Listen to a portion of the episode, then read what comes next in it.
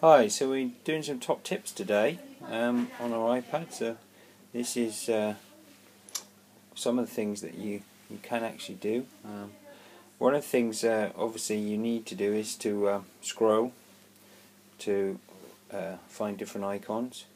Um, when you actually opened um, something, so if we go to uh, photo section and open that photo section up, uh, we could actually then close and go back by doing a pinch. And watch this now carefully. You see that pinch? I use a five finger pinch to actually close and go back to there. The other thing you can do if you've got um, something already open, so for instance I could have uh, Safari open, which is a browser.